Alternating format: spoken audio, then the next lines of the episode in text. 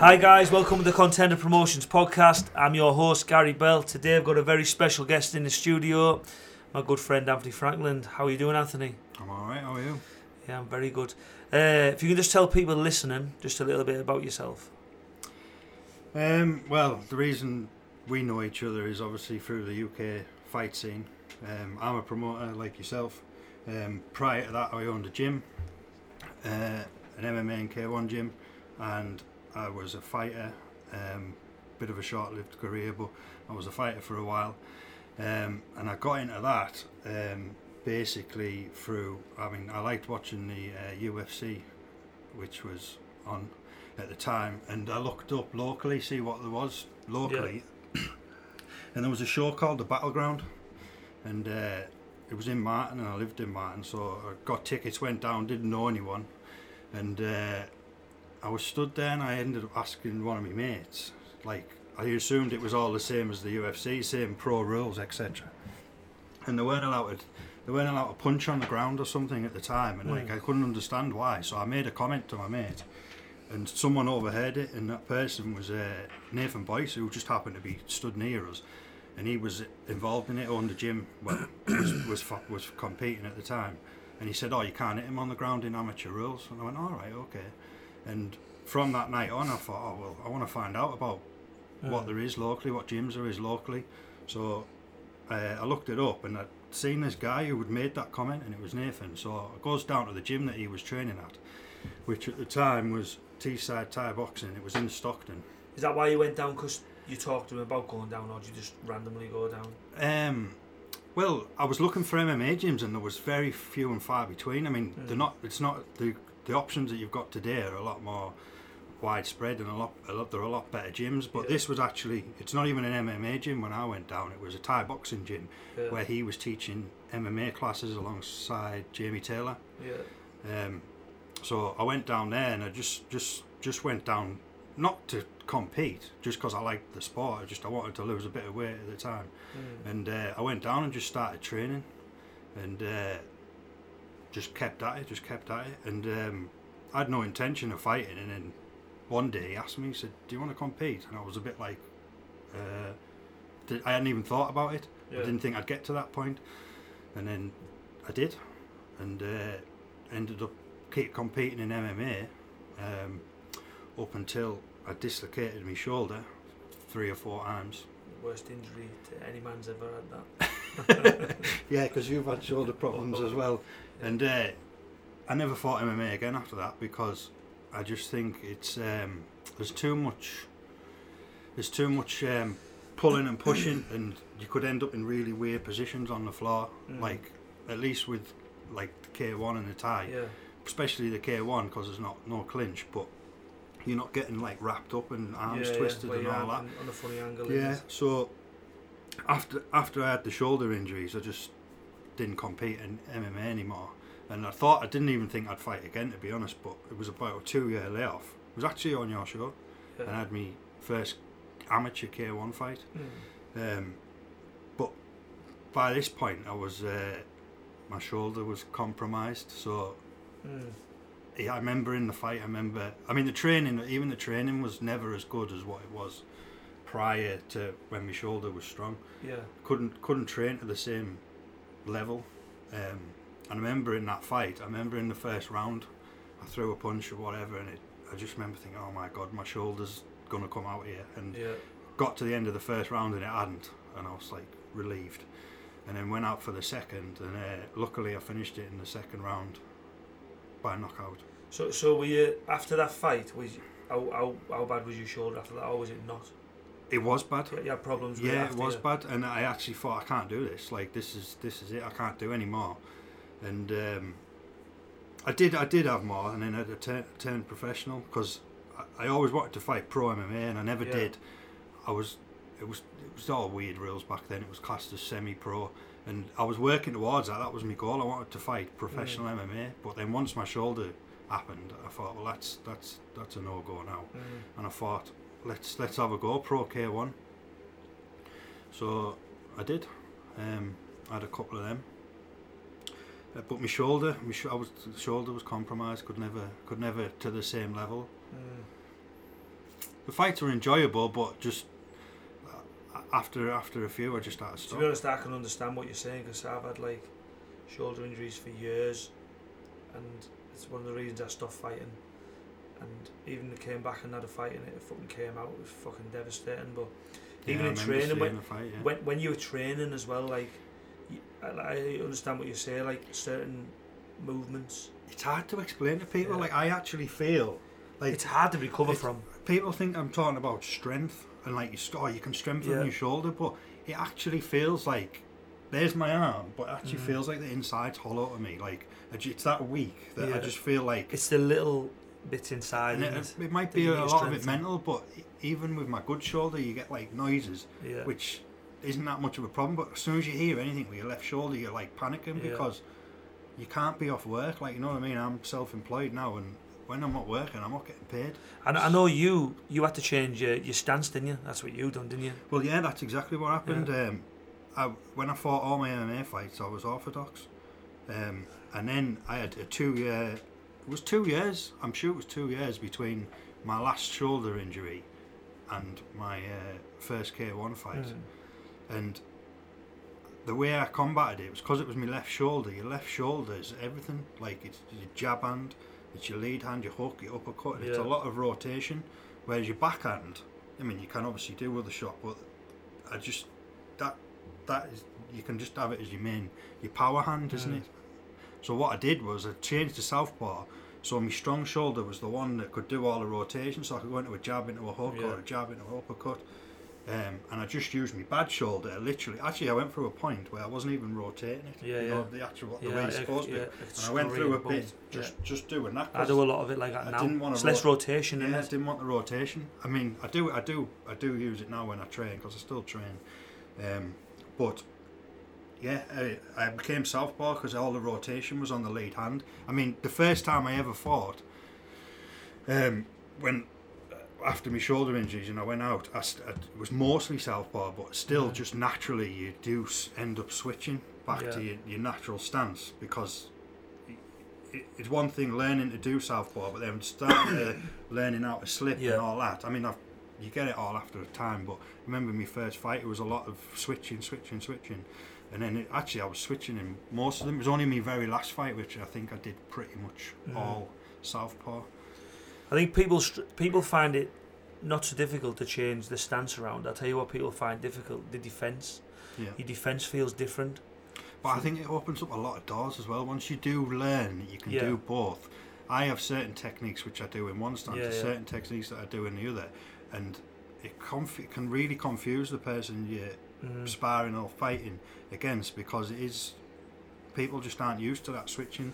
Yeah. And um, but yet, the, it's particularly on the defence thing, what it took me a while because you always think which side do I go, but what you have to realise is it's the it's the same. The only thing that's Mm. changed is your feet. So if I'm slipping your jab, your Yeah. jab's always on that side. yeah. So I slip this side on an orthodox stance. yeah. I still slip this side on a southpaw Yeah, stance. The only thing that's changed is my legs. And once you get that into your head, obviously there's a few different things you can do off it, but particularly the slips is where people think you think because you've switched stance you've got to change your slip, but you don't. Your jab is still a jab. So Mhm. it doesn't matter what my feet were doing. That's what you've got. You get your head round, and once you get round that, it starts opening up doors for different techniques and chaining techniques together. So, I, I mean, I, I, one of the best things that ever happened, really, when I think about my Mm. style, was uh, I wouldn't want to do my shoulder again, but it did lead to me being pushing the stance. I'd have probably Yeah. never have swapped it otherwise. I think the recovery of it is a, is a lot. And I had my right shoulder operated on, You've had both. but not, I, I had only have, I've only had my right shoulder done. Oh, And surgery, Not right. your surgery. I've, I've had problems with both shoulders, but my right shoulder, honestly, like I was having problems with it for fucking years, man. I, I was out with that for was over a year recovery. I was fucked off it. Yeah. I think my first one I was out for two years and I'm, and it but they said like that I could start training again. Maybe it's they reckon over a year, but I did start after about six months. But obviously it was You're Uh, paranoid in your head, aren't you? paranoid. But Yeah. that's when I to adapting, and I wasn't Yeah. doing certain things. And like I said, I was adapting, not throwing that over. Mm. Then I started uh, experimenting with being the other stance, and yeah, um, it, turned out best for me style, but Yeah. in terms of competing at the level, when I say like you're fighting pro rules, when you're fighting pro rules, you need to be training Uh, fully hard as you can, and like yeah. things like uh, push-ups. I, I struggle with push-ups Yeah. because of it's pushing your arms and your shoulders back, and you struggle with that. I mean, I've got movement in it now, full movement, but I it's know what all, you mean when it's you're all- recovering from it, and that's hard to do anything in it. so, but like, yeah, it's just it's, it's it's a struggle. So it sort of ended my fight career really. I mean, I tried to push them last few fights out with the Yeah. K1, but even then it was it was compromised and it was it was downhill from there anyway. But like I say, I'm, I'd met Nathan, and uh, at the time when he moved one of the gyms uh, to become his own MMA gym, I was training there like literally like six days a week, seven days a week, like all the time, probably the, the most there. So when he went to move, and he said, "Oh, I'm going to look at some premises," he asked me to go down with him, Mm. and it was obviously it was going to be his gym originally. But then he, he asked he asked the question to me. He said, "Do you want do you want to come in with me?" And I said, "Yeah." And I was I mean I was teaching by that point because Nathan was obviously a fireman and he Mm. had different shifts. Yeah. So he, he can't he doesn't do the same shifts every week. So there was always going to be classes that he couldn't do, and because I was competing, not not necessarily competing, but I was training all the time. Yeah. Um, I was covering his classes, and that's just led from one thing to another. So when we eventually moved to the Grangetown gym, Yeah. um, yeah, I was. That's when I started owning the gym with him. But then that was at the time when I'd done my shoulder, so Mm. that it changed everything to be honest. Because when you start not being able to compete, and you've still own a gym, you still got to go down and train. It just becomes a job. But I also had a full time job at Yeah, the time, and it just it takes the fun out of it a little bit for me. So. Yeah, but yeah, I owned the gym for a long time, and then that's when we started looking at the um, putting the shows on Mm. because I wanted to stay involved. When did you put your first show on? What year was it? It was 2013. Um, an MMA show because the only MMA shows that were locally were that, like I say, that battleground up until Mm. that point. And um, I, we just wanted to because obviously we had a, a gym full of fighters and they wanted to compete and there was obviously shows, but a lot of the Mm. shows we were going on, we were travelling to Bradford or up to Newcastle, and there was nothing locally. Um, so we wanted to put it on.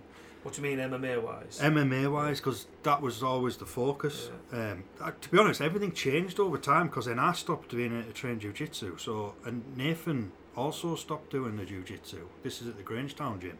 So we became much more K1 orientated because I was Mm. doing K1, Nathan was doing K1. And at the end of the day, you're a product of your coach. So uh, because Jamie Jamie was the main grappling coach all prior to that. yeah. And then Jamie was obviously had moved to um, MFA, so there was the grappling sort of went downhill a little bit at that point. So we were just doing the K one. There's a, like like you say, there's a lot less MMA fighters coming out of that gym now than Mm. there is uh, what there is K one. I mean, they have got coaches there now, and maybe they will start to bring a new team through. But Yeah. H- How did uh, like I know obviously you've you've owned the gym yourself, haven't you? So how how did that sort of come to an end for you? Is it more because of your work commitments and stuff? um, Because I know you you you moved a few times, didn't you? You Yeah, well, the big what happened? We were putting the shows on, and then the shows became my focus all Yeah. the time. Like um, I stopped teaching as well, and we started that because we moved to that um, the big place. At, um, that we called it the MEC, the Middlesbrough Event Centre, Yeah. which we had, and we could also do the events in the back because it was massive. I had a couple. I put a few on. Yeah, you did a few in there as well. So that became my focus, but because we had that building, you need you can't just put MMA events on once a week. You know what I mean? You- Yeah. They, they take three months to plan, as you know, three four months to plan.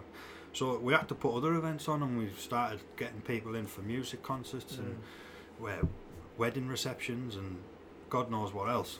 And um, it, that became. I mean, I ended up having to go part time with my other job because I needed to spend more time there. And uh, it was just stressful. So, I mean, I'm glad we ended that in the in the end because if it had got to the year 2020, it'd have been a disaster anyway.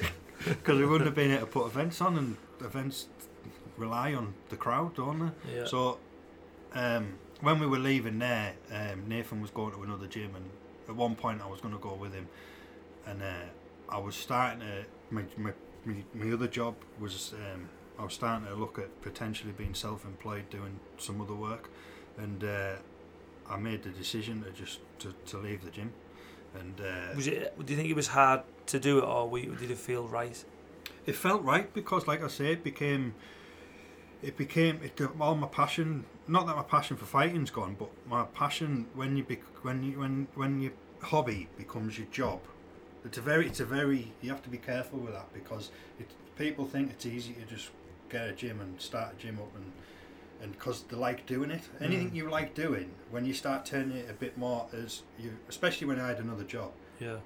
it, it becomes no longer your hobby because you've got to be there regardless of how you feel that day. Yeah. If you had a long day at work and you've got to then go there, regardless, you've got to do it. I've it's your done it. job. I've done it. Yeah, so like the it, it went for me at that point, and um, yeah, so I ended up going with my going full time with my other jobs, um, and I just left the gym.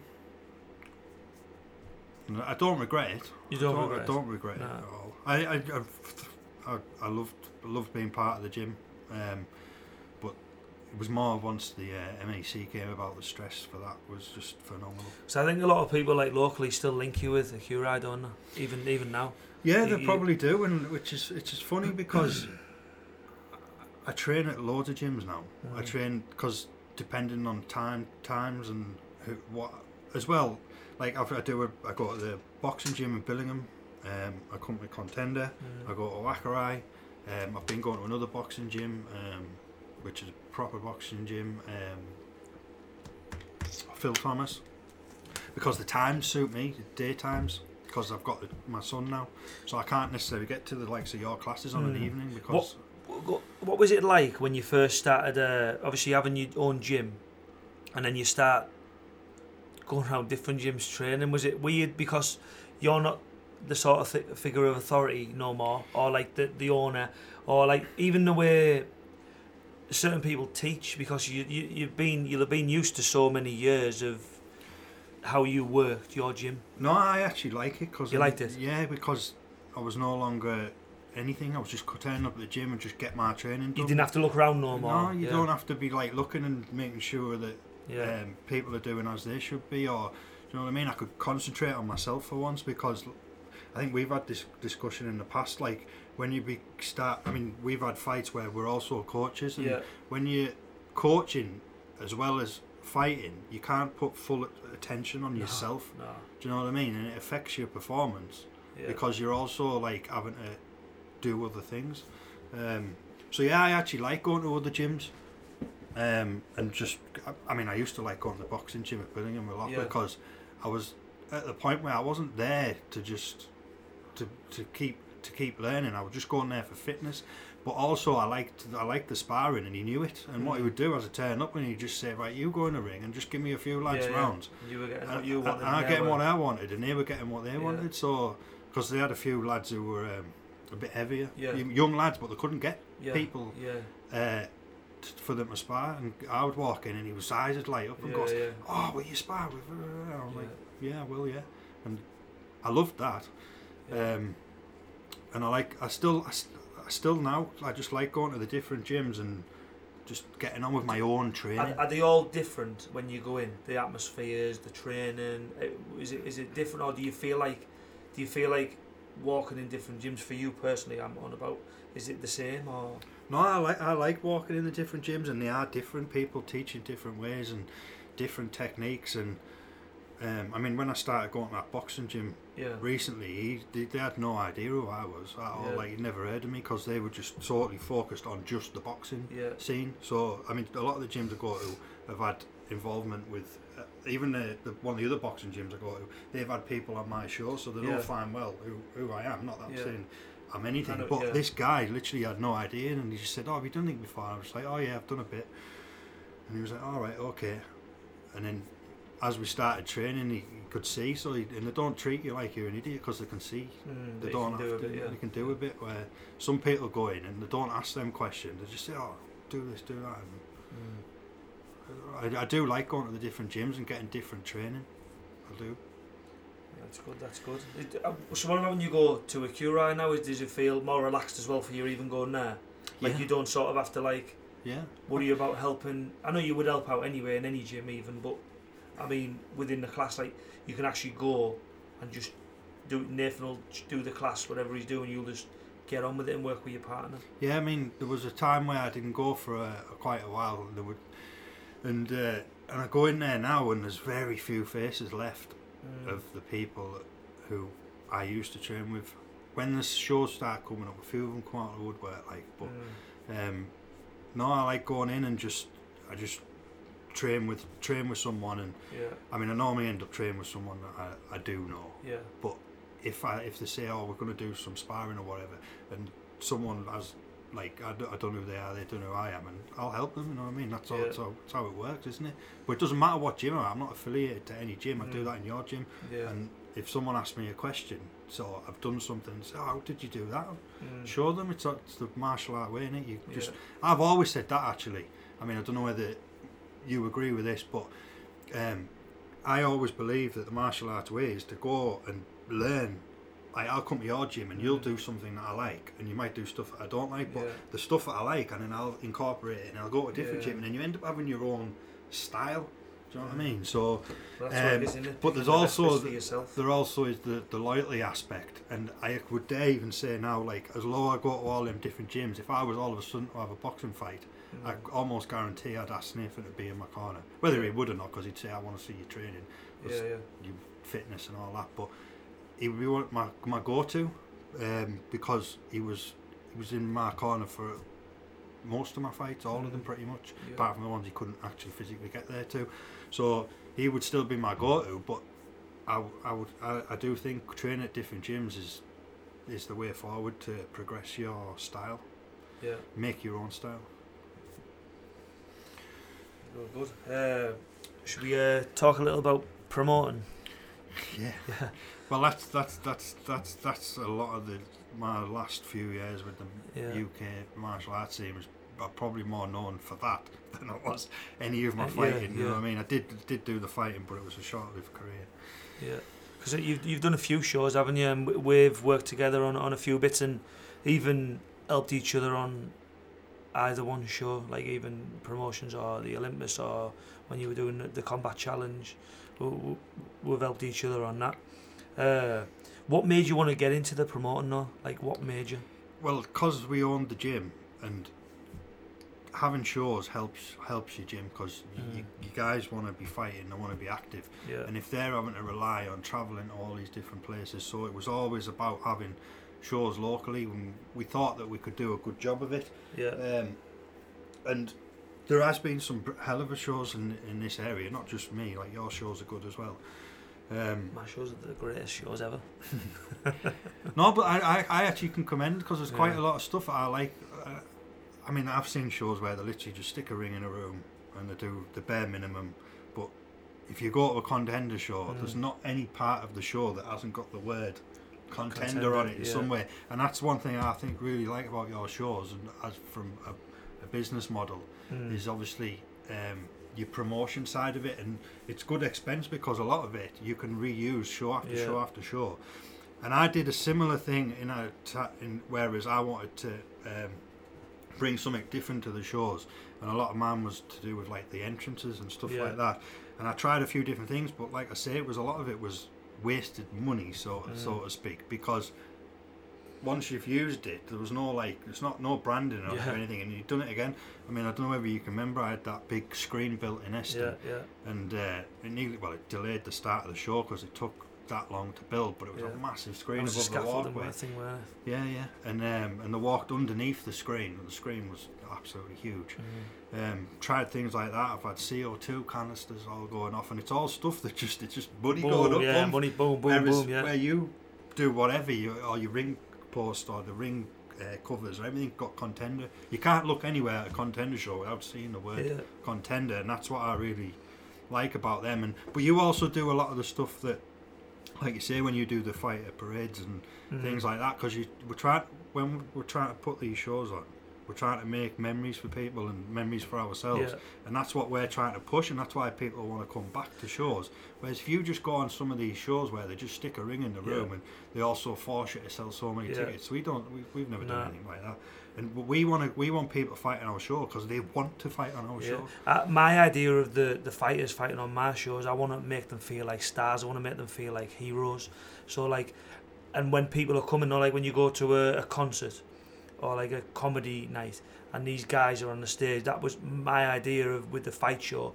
I want to make these guys like when their family and friends are coming to think, fuck man, where the, these guys are like make them feel like a fucking superstar when they're up there. Yeah. Like, because it doesn't last very long. Yeah. But at that time, it means so much to the fighter to be, and all it, honestly, like when I was promoting, well, yeah, I still promote now, but when I promote, like takes so much of my time up because I'm so fucking particular with the shows, like with every last I know little. I've worked with you. I know. the fucking attention of detail is fucking so fine. Like I will not let anything go unless it's absolutely perfect. The way it would look, the way this tables are. But I've seen going in shows and people just stick anything on the table. Even the presentation of what the VIPs would get Yeah. would would and even the way I would, even the way I would present it, even though it'd cost me more money having staff, the way they get presented, the the wine, the food, it'd all be brought over to them and greeted. I even done a sh- I've done shows before where I've had the VIPs meted at the door and they've been seated, they've been tucked like walked in, and the girls have been like dressed up and they've walked them to the to the tables just to to give them a to give the proper VIP experience, which really, if I was going to a show and I was VIP, I would, I would, I'd be fucking over the moon if I was treated like Do you that. remember when we went to WFL? Oh, that was like another level. Though. Yeah, yeah, but like, but Yeah. that's that. One thing I did take away from that Yeah. experience because I've been to a lot of shows. I've been to UFC shows, and the production on the- that was. the- yeah, like it's the production, but also even at a, Wh- which we one were- did you go to though? Was it was it the Andy Souwer one you went to, or was it the Peter Aerts. Peter Aerts fight? Yeah. Yeah, Um, but being a VIP, you felt like a VIP. Yeah. Do you know what I mean? Like we got walked to the table, um, and uh, God, they were bringing. It was all perfect timing as well. Well, when we went, we were guests. I was a guest of Melbourne. I brought you, didn't I? yeah, And uh, you you were like shocked because they were bringing food over and everything for us, weren't they? yeah, but it, it, honestly, we were- I'm sure we got in there, got in there about two o'clock in the afternoon. The show was already on. We, Yeah. I think we might have missed the first fight. Yeah, because they had the prelims, didn't they? Yeah, it was like two o'clock in the afternoon, and it went on till like Yeah. eleven o'clock at night. It was on for hours, but didn't feel like it because just the timing and what the time. Even like every time, like there wasn't a fight on, and you'd be you'd having a drink, and it's just as soon as I was thinking, Mm. I'm, oh, I need a drink, I'd turn and there'd be someone there offering me a drink, or there would be offering. I'd be thinking, oh, I'm a bit full. Shall I go up and get? Yeah, I guess. And then there'd be someone there. as yeah. it's like as if as soon as I thought Yeah. of it, they were there. And um, but the, the fights were brilliant. The production was brilliant. You The really service. did. You really did feel like a VIP.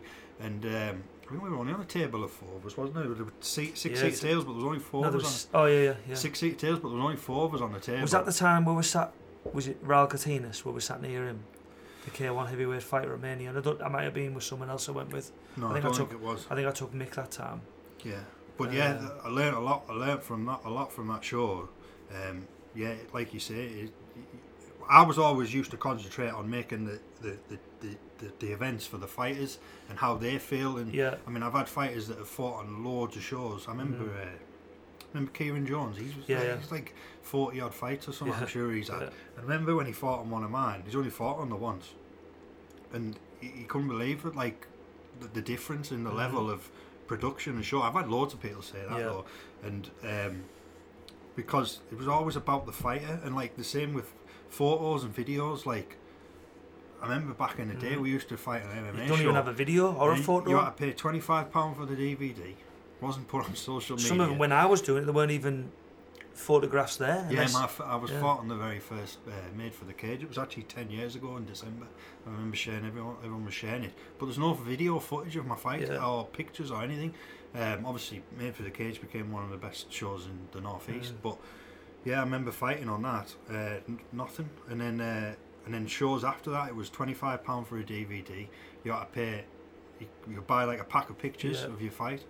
Um, but I learnt all that from because the person who got me into promoting initially was Safe Khan, yeah, and uh, he's all about um, the same thing. That's what he used to always push. He said, "I want people to fight on the show."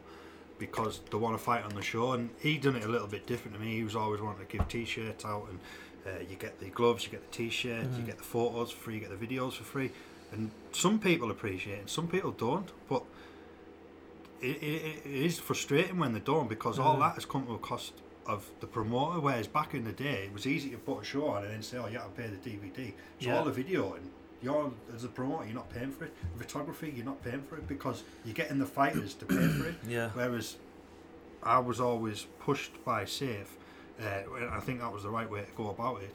Was always about if it's on social media, the more that's on social media, the Yeah, more better, yeah. promotion. So Yeah. uh, push all your pictures, all your videos. It's, It's all free. free. I give them away for So free. all well, of everything comes back on the promoter, Yeah. and that's, people, well, that's that's how you get followers on your page and stuff because they have to go to your page to to view them. So you're getting you're not getting money back, but you're getting followers and you're Yeah. getting you're building an audience. So when you do another show and another show, and and that's what it's all about creating that brand. Well, I, I didn't actually mention, you know, when I said how did we get into the promoting, it was actually Safe Khan was looking to expand his show Yeah, and uh, into different areas. So he was looking, and uh, the team that we were with, Akai, we were, we were. I don't think I ever missed a show up until the first twenty shows or something. Mm. I was at every single show, I always had a fighter on, and uh, he initially asked Nathan because Nathan was obviously the the gym owner, like the, the, the head of the gym. yeah, you know what I mean? yeah. And uh, Nathan, uh, Safe still says this now. He thought that Nathan would be the one that would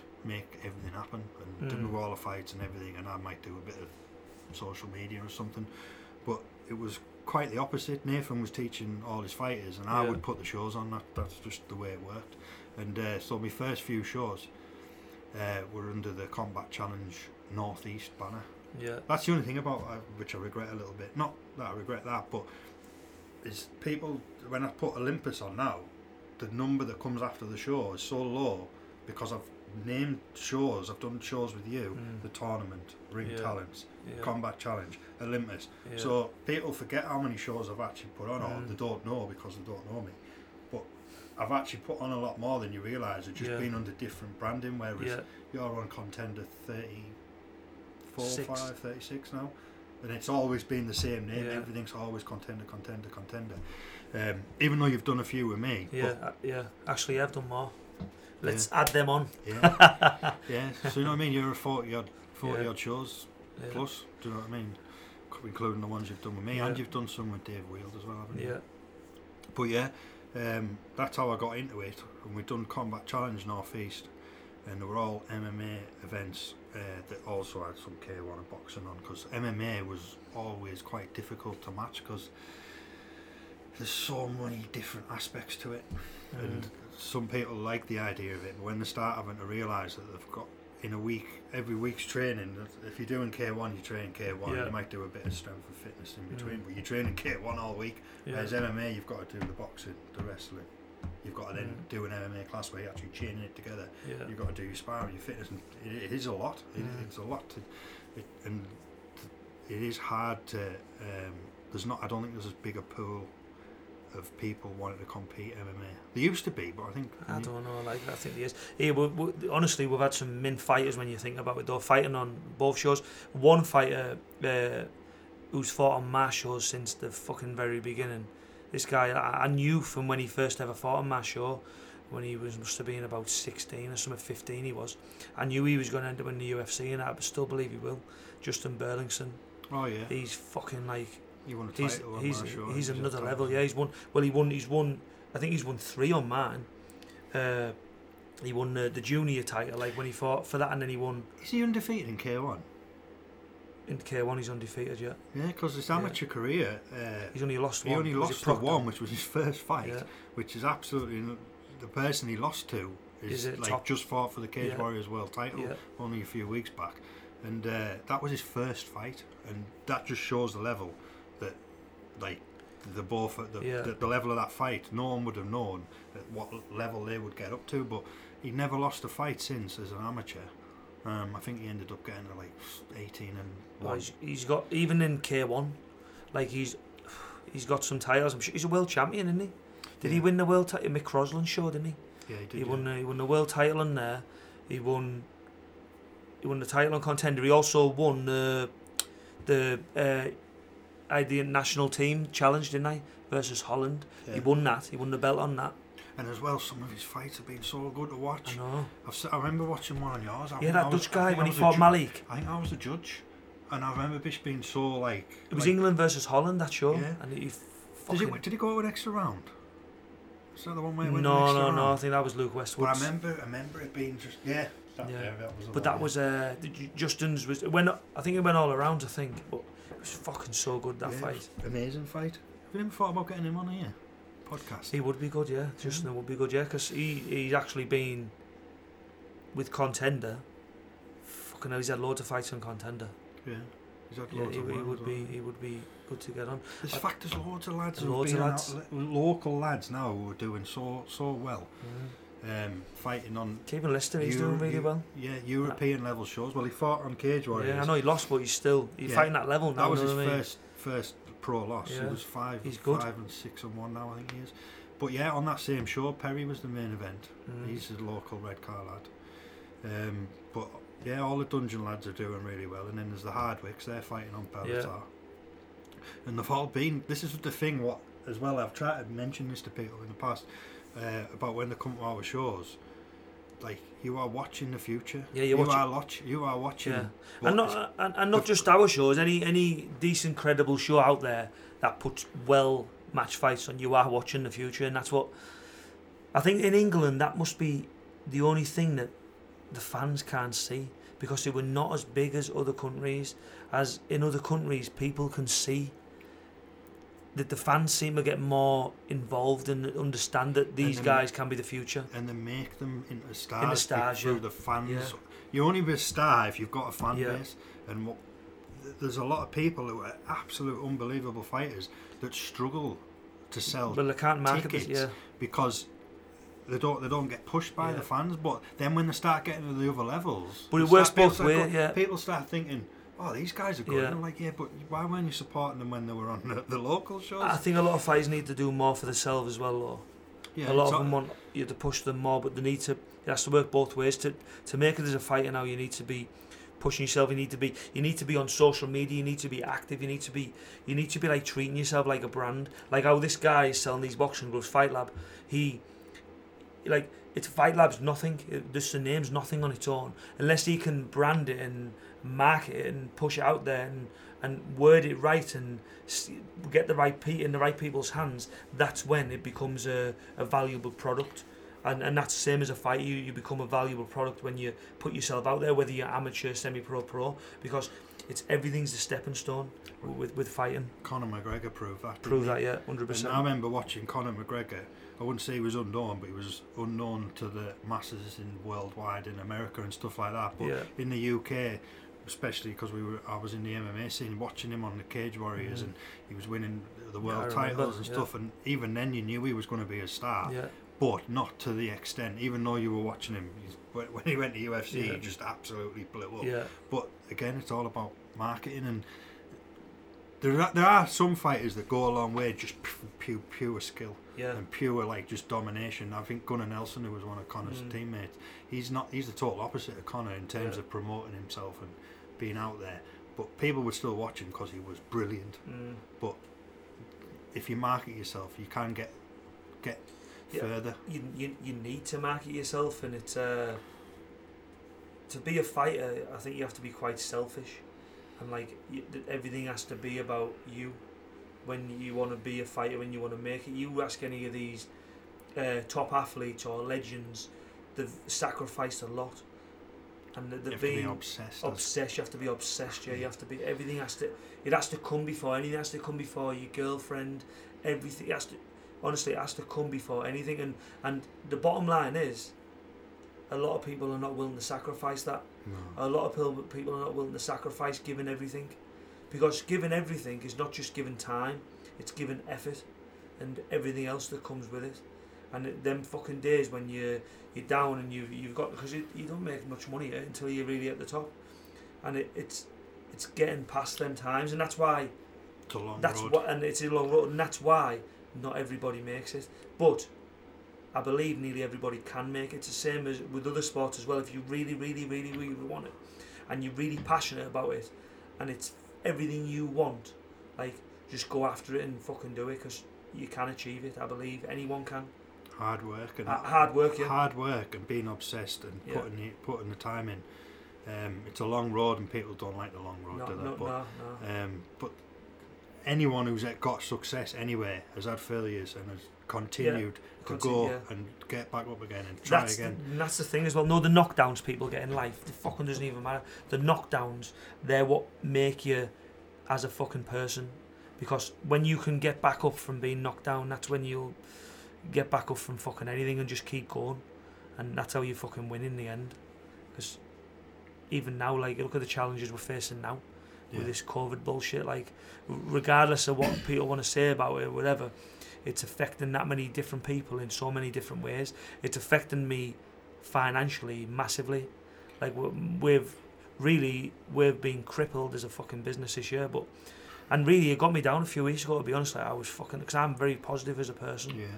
And uh, it's, a few weeks ago, I was like, "Fuck's sake, man!" Like, I was actually thinking of closing my fucking doors, just thinking, no, packing my bags, Yeah. and like, that's it. I, I- don't want to do it no more. I'm fucking too stressed. I'm fucking sick of closing, opening, closing, open. I'm not making no fucking money. But then I thought, you know what? What about all the fucking good things I'm doing? Like, I can't just concentrate on one thing that's not going right. Like, the main thing, my fucking family's healthy. I'm healthy. Yeah, I've still got a fucking gym. Only have to sustain it, and I'll work on other things.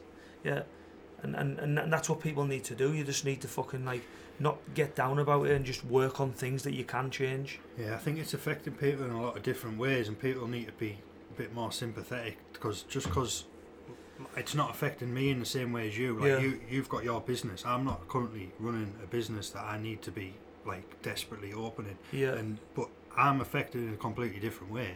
And the way I'm affected is at the moment I'm uh, living on my own, and when I don't have my son, Mhm. I've spent a lot of times where I've got nowhere to go, can't Yeah. go play golf, can't go to the pub, can't go train. You know what I mean? And that's that's how it's affected me differently. Yeah. But then there's there's people that aren't affected Yeah. by financial, That- and then there's people that aren't affected Mhm. by uh, like being alone or whatever. So and let's be honest, they're all fucking bad.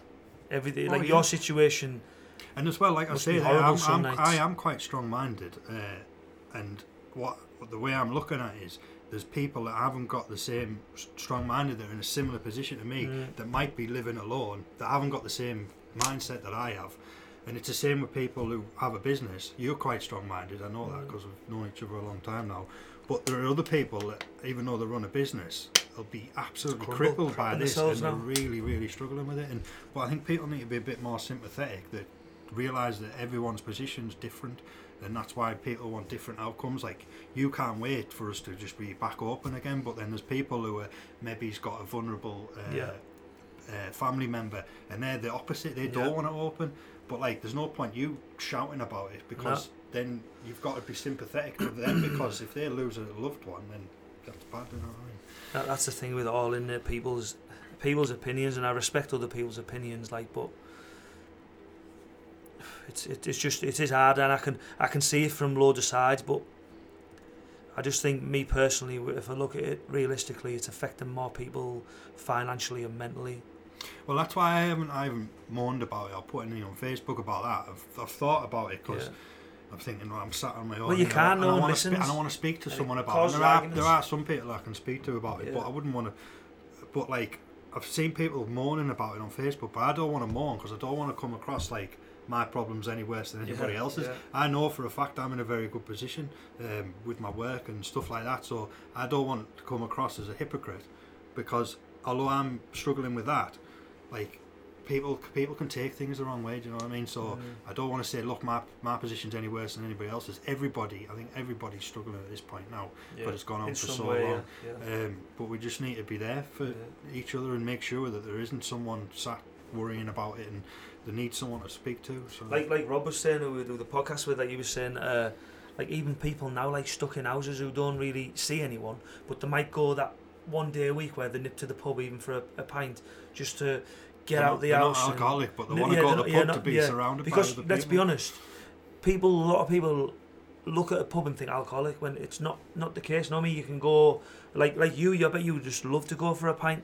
Yeah. just to socialise with, with different people Well, right now. How many times do we, me and you, go for a coffee? You know what I mean? Like, we go for It's a coffee, same. just, just sit, and it might only be 20 minutes, it might be two hours. Yeah. Do you know what I mean? But we're in a position where we can do that. But now that's taken away. And then if I'm not having a coffee with you, I might go play golf. Yeah. If I'm not playing golf, I might go to the pub. If I might not do that, I might go for something to eat with someone, or I might go train. Yeah. And all this is just gone. Do you know what I mean? And that's why it's affecting people different. You know what I mean? I haven't got a financial uh, sort of worry because I haven't got a business running at the moment. Um, so yeah, but it's it's affecting everyone differently.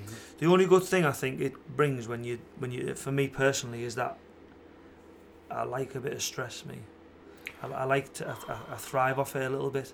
Uh, no, like when things are uncertain. That's why I used to like fight promoting because it used to be it used to keep me on my toes. You know when things are like things are fuck up, but then you'd solve it. Like like all of a sudden you'd have a fight pull out and the show was fucked. Like you were losing loads of fucking money because really at the level we're doing them, the the fighters are selling the sort of tickets. If sponsors pull out and stuff like that, you're fucking on your. It keeps you on your toes, and that's why. Sometimes I used to wonder why I, why I do the promoting because it'd be so stressful. yeah, The at times I would biggest- as well. The biggest example of that I can give was uh, it was the first time I'd actually done a, a ring event. Like we were always in a cage. Yeah, The first time I'd done a ring event, and because I was known more for my contacts were more MMA Mm. based, I was struggling a little bit to get the amount of fights. I mean, some of my MMA shows, I mean, one had about 25 fights on, which I think is a little bit excessive. Yeah. But when I had my first ring event, I think going into the event on the day there was 10 because I'd lost Mm. some that week. I think it was like 14 or something. I'd lost some that week, and going in on the day it was 10. yeah, Um, well, there's another part of that story. There's ten, but on the day, two guys failed the medical because they'd been knocked out, and unbeknownst to me, I didn't yeah. even know they'd been knocked out the week before on another show, and they shouldn't be fighting a week later. Mm. And the, the the medic like done the test or whatever and decided they were unable to fight. So I lost two shows. So I'm down to eight, and obviously. Promoter discussion we we've discussed before what we think Yeah. the minimum amount of fights, which I think is changing a bit. You know, if you think about this um, pay per view, if we were to do a pay per view style event, yeah. I think you could possibly do a little bit less, but Uh, see, I reckon seven, eight. yeah, but I, I think pay per view. Well, this is Not another, pay per view. this is another discussion. Yeah. I'll finish that story. So yeah, so the um, yeah, so it was down to eight that day, but that wasn't the main story that week. The main Mm. story that week was my whole event was based around um, Paul Ven- uh, Venice. Oh, Venia, Paul yeah. Venice fighting, and that week he was meant to fight a guy, Zel- uh, Elman Zivic. yeah. And Paul had sold that many tickets that if he didn't fight, that was basically financial ruin for me. Do you know what I mean? Like, it just wouldn't wouldn't have been able to go ahead. And uh, I don't want to cancel shows, so this happened. And then uh, on the on the Wednesday, the Wednesday before the Saturday, I was like panicking. And I even told him myself, I said, You're fighting on Saturday, Paul. I said, I'll get you an appointment no matter what. But the problem was as well, we was booked to fight a European title through ICO, which Yeah. also I think just just to just to have that fight on, you have to tick so many criteria. Yeah, they yeah. won't just let anyone fight for a European title. You Yeah. have to have had so many fights, and Mm. do you know what I mean? You have to be worthy of it, so to speak. So I couldn't just get a local bum to just stand in front of him and get battered because they won't they won't do They that. won't do it, yeah. And um, I told him, I went, you're fighting on Saturday, Paul. I will get you someone. So I'm looking through the rankings. I'm trying to get him someone. I told him, I said, you're fighting on Saturday, even if I have to stand in the ring. And that's how worried I was. And my girlfriend at the time was saying, you're not fighting him. And I was going, look, it's that or financial ruin. I said, I'm fighting him. And no one, no one really wants to be stood in front of Paul. You know what I mean? And I, I was like, that's how much panic was going through me. It was that was my options. Getting knocked out or financial ruin. Do you know what I mean? I'll get knocked out. yeah, but that, but at that point, it's like, what what option do I have? And how I pulled it out of the bag, I don't. I ended up getting Chris Cooper, who was ranked sixth in the country or something. Yeah. And even though he took the fight on only a few days' notice, it was a credible opponent. Yeah. You know what I mean? And it made for a great fight. Um, but yeah, like some of the things you have to pull out of the bag to make these things happen, and Yeah. all, all it came down to why the fight didn't happen was because the the guy couldn't get a visa. I had that before. Yeah. I had that on my, my show. I was after I'd done my, my fight star hunt in uh, Holland. No, that was me. Sorry. after I'd done my fight star hunt in Holland, I uh, had Daniel Sam signed Daniel Sam. Yeah. Had him to fight uh, Tarek Khbabez, and uh, anyway, Tarek couldn't get his his fucking visa, but this was like very short notice. We got told we thought it was all sorted, the flights were done and everything. Yeah, And well, I paid for all the flights, fucking- all yeah, that money. We booked a massive venue, and then we had to we had to we had to scramble uh, a lot of things around Is that very one fast. that was going to be up sort of Newcastle there? In a no, door, no, no, no. type The, the show actually went ahead. Oh, did it? Uh, the main event changed to Tomo versus Luciano Winter. Oh, yeah, yeah. It yeah. changed to that, and uh, we had the World Four Man tournaments on there as well. Would you have stood opposite Daniel Sam? Well, I was going to ring you. I was going to ring you. That's the options. Financial ruin or get Financial ruin or Anthony Frankland, my friend, get knocked out. out. No, but yeah, I mean, you say there you like. The, I mean, there there are parts of me that think, oh, I used to enjoy the buzz of the, Yeah. the unknown and seeing the final product and No, what I mean about that, I mean like like that. No, when you've just been talking about the story, like with, like when something fucks up and fails, but then all of a sudden it's like like because when you're doing a show, it's like putting a jigsaw puzzle together, and all of a sudden you're like, oh yeah, it's gonna be fucking good. This I'm I'm gonna make a bit of profit. The fighters are getting paid. Everyone's getting paid. We're doing a show. Everyone's gonna be fighting. The all we're gonna have a mint crowd there. It's gonna be mint, and then all of a sudden. People start pulling out or for whatever, whatever, some other reason happen. People tickets back or sponsors pulling. It's like bits of that fucking jigsaw being scrambled. And then when something big happens, because normally I find with the fight shows, it's the things that at our level, it's the things that can fuck you up that always happen. So it's always that fucking fight. what about always trying to put a big screen up? How many how many No, events yeah. have we done where we go, oh, we'll put the screen up and this is the plan, and Yeah, on the the day it plan, just yeah. it doesn't go up or it doesn't doesn't up, work or it doesn't look right, and it's like I don't know good in the remember, I remember you say I've never ever putting a screen up ever again. So come, I remember that time you had the MEC and it took me a full day to make a screen. Otherwise, you're spending like fucking six grand, Yeah, whatever, on uh, And, and we were lucky in that aspect because I had that building and we could get access. But sometimes you get you get a building and they won't they won't give you like Yeah, like the Eston, for yeah, instance. You yeah. get it at twelve o'clock on the morning, and that was like when I had that big scaffold screen built. I said to the scaffolders, I went, "You've got to be That's there work. At eleven fifty nine. Your PPE on, ready to go." Do you know what I mean? I said, and th- I remember there was a fighter who was due on first with one of Alex Endland's guys, and he was like, "Why hasn't the show started yet?" And I was like, "We're waiting for the screen." He was like, "Fuck the screen." you know what I mean? Like he was going, like he said, "You're running into my time now." This is what he was saying. And uh, I remember actually, but you were at that event because I think you were managing the bar for me. Was I? Yeah, because I was worried because they were saying that they, did, they only had a ramp, a, a ramp up, a step up onto the step, Ah, and not one off. And because you used to do the ring ones, but the cage wasn't at that level. Yeah. And then you, and I was panicking. And I remember saying to you, and you said, "I tell you what, just put barriers outside and just have a walk out." Yeah, And but what- because I was, I mean, that's so simple to do. Because in my head, because like we say, we're very particular. and Yeah. We want everything to go our way. So on the day, because it wasn't going my way, I just couldn't get me. Because I was so Yeah, yeah. fixated on a lot of other things going on as well. And it was something so simple, and you just went do this, and I was, I couldn't get yeah, because you the simplicity of it because I was like, oh, I need another ramp. And I was like thinking, how can I build a ramp quick? Like, can we get a few boxes? Is it Yeah. safe? Is it this? You know what I mean? And you were like, no, just scrap do the this, ramp. yeah. You said, Do just this. do this, and it worked. Looks good. Looks good. Um, obviously, I had to scramble some barriers Yeah. from somewhere and wrap them and make it look good, but all within 20 minutes, half an hour. But yeah, like you say, there's a lot of stuff on these shows. One of my worst things I fucking had to deal with on a show was at your venue, right? I don't know if you remember this day. I'd ordered fucking brand new ring canvas and everything, right? But what I'd done, my old ring canvas, I'd sort of like, I knew my new ring canvas was coming. I fucking ordered it ages, ages, ages, months away from when the show was. So anyway, I chopped my other one up, like chopped it to use it, but then all of a sudden this fucking canvas would never turn up. I couldn't get in touch with the people on Facebook or anything. Anyway, uh, the show day, they were like, "Oh, it's gonna turn up tomorrow." I was like, "My show is tomorrow," because I always tell the canvas people my show's the day before, so I make sure Yeah, that yeah. it's miles before that delivery date. So that'll be my last day of panic on that day, which is normally the weighing day of the shows. Anyway, it the, the canvas only turned up honestly like it was at, at your venue at the back. I had to meet the guys. I remember. And when was it? It was like I think the it was about half three or something like that in the afternoon. And normally the venue's like sort of set up by then. There's some of the amateur weigh-ins are going on that time, and and they came down. But when they brought it, the canvas wasn't even though it looked mint on the thing and you see it on the video, it looks mint.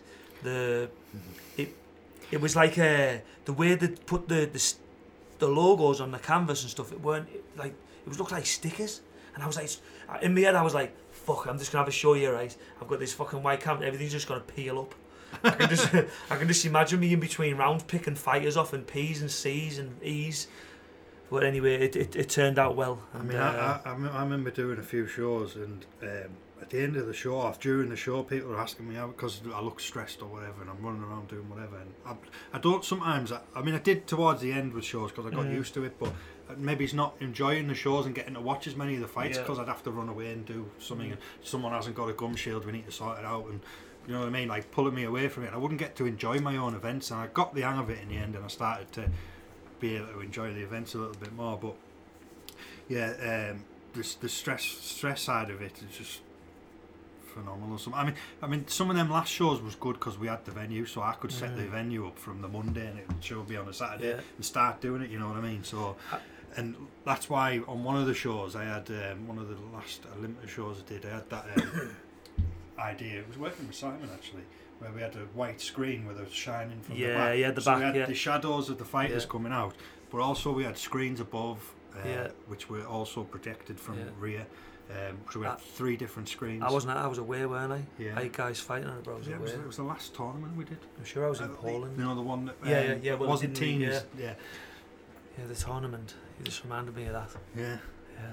So yeah, guys, we uh, me and Anthony, we I, c- I can't remember how it sort of happened, but anyway, basically we we came up with a concept of the tournament. I Everyone, still think it's one of the I most know. brilliant concepts do, I do. Yeah, but ev- what everyone was doing at the time, everybody was doing. Well, a few people were doing white collar at the time. We Yeah. thought, no, what? We don't want to go down that route, so we decided to do like K1. It was amateur K1, you would say, but we used to class it as below amateur, didn't we? So it was like before you We get on the the amateur knees out, scene, we took we? the knees out.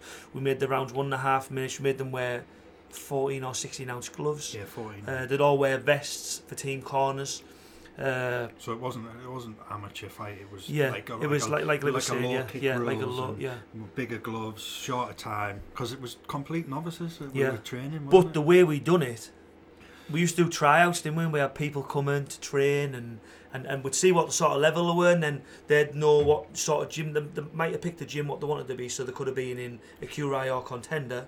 But some of them had like a thing where they didn't really care where it could have been either or, and then would sort of like would know where the weights were at and would, would, would send them to certain gyms to get trained for eight weeks, and then at the end of it they would get to fight someone, wouldn't? But would be liaison between each thing and trying not to overmatch or whatever. But some people obviously advanced more than others at times, which was Yeah, it was it was it was difficult. We were trying to um, confer and say like Yeah. like how people are um, getting on and stuff like that. And there was times where we said, look, we, this person can't fight yeah, uh, that person because you were saying, oh, they were progressing well, and I was saying yeah. ours isn't progressing well. So it was. Uh, It was it was it th- three two uh, t- two. You won two, we won one, didn't you? Of the tournament, was it? Yeah, yeah, because yeah, it was two, two one. one, yeah. Yeah. Because we didn't really class the last one as any because it was we just put there weren't enough to be a team, No. was there? 'Cause- Actually, we did four. We did four, and then the last one we did wasn't a tournament it was a ring talents, which was, uh, had a few of that style. Yeah, on, yeah, but that it wasn't, style, yeah, it wasn't wasn't- teams. yeah. We did do three, we did do four, Four. team ones. Um, But we've actually got that. Rob, if you pass that the tournament belt, I know. Uh, if any of you have seen uh, the old K1, uh, I think they're in Nathan's gym, Nathan Boyce's gym in the QRI. They're massive. The the trophies were, and honestly, like from even where I'm sat there, they'd be. It was taller than you, weren't it? They were massive. Because I remember when I, I was telling you the idea and I wanted one. I was like, we need to get this. Obviously, in my head when I was getting it made, I was thinking, I just fucking want to win it. I think I wanted to win it that much. I never twice. uh, yeah, we I we won the two um, Yeah, trophies. two and- trophies, and then we then we changed the, the concept to uh, I don't know if you can see this. We changed the, the concept to, to a belt. So we done the tournament belt, and then we put the the Curai logo on this side, and then we've got the the contender on this side. But yeah, I'm still happy and proud of the team who won this. Has even got the date on? We put the yeah 2017. Yeah.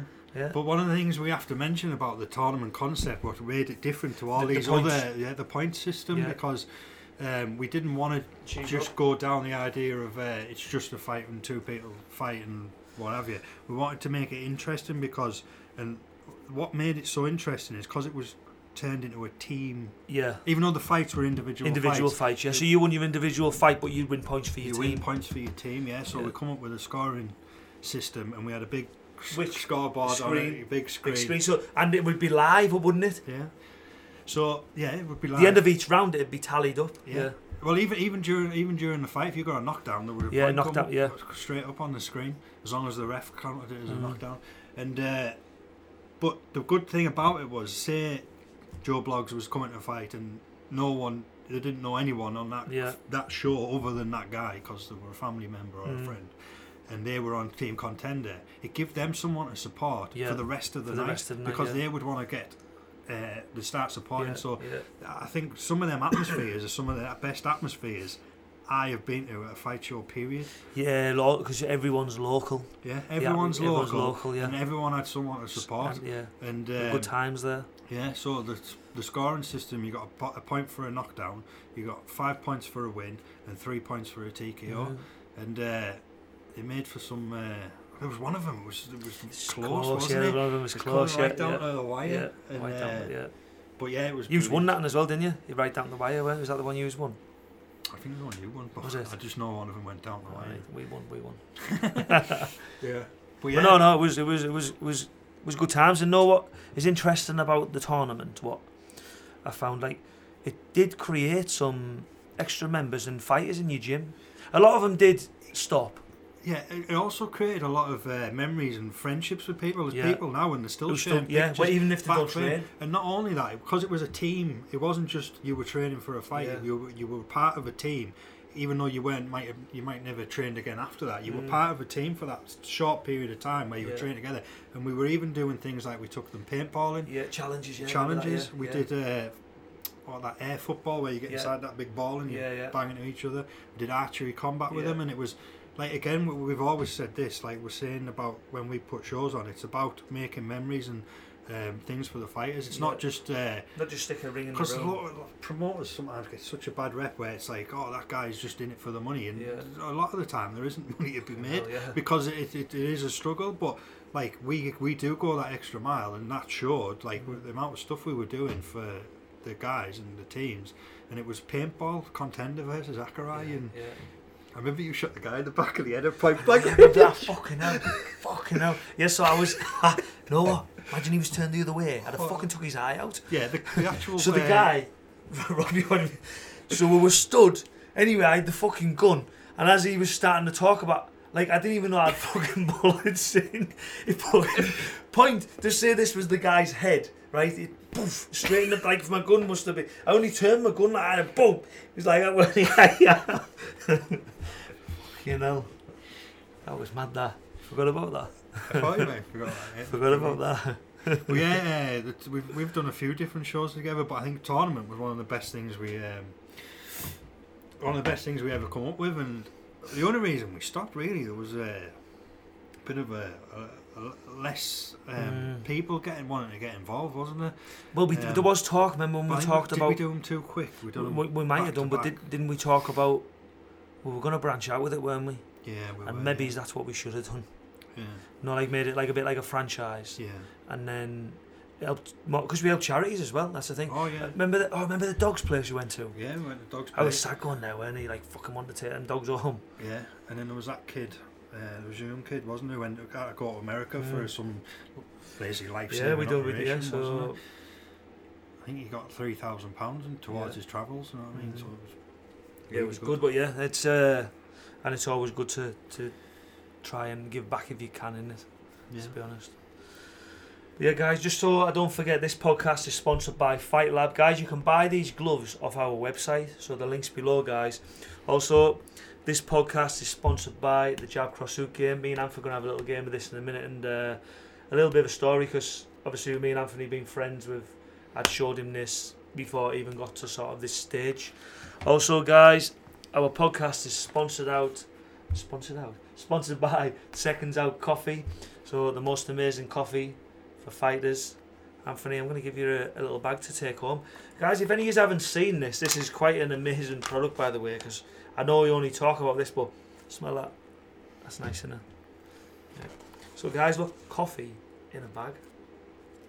So, Anthony, what I want you to do today. Am I getting a tea bag or am I getting a full Well, bag? this, it's not a tea bag, it's a fucking coffee yeah, bag. no, but coffee bag. Yeah, you're I getting a, want, I want, I want the you're getting a bag. coffee bag? I want the bag. Well, have you got some money to buy them? so I'm going to give Anthony one of them. You can uh, tag Gaza for seconds out and then the post and hopefully order yourself some, take it away. All fighters should be drinking that coffee, it makes you strong.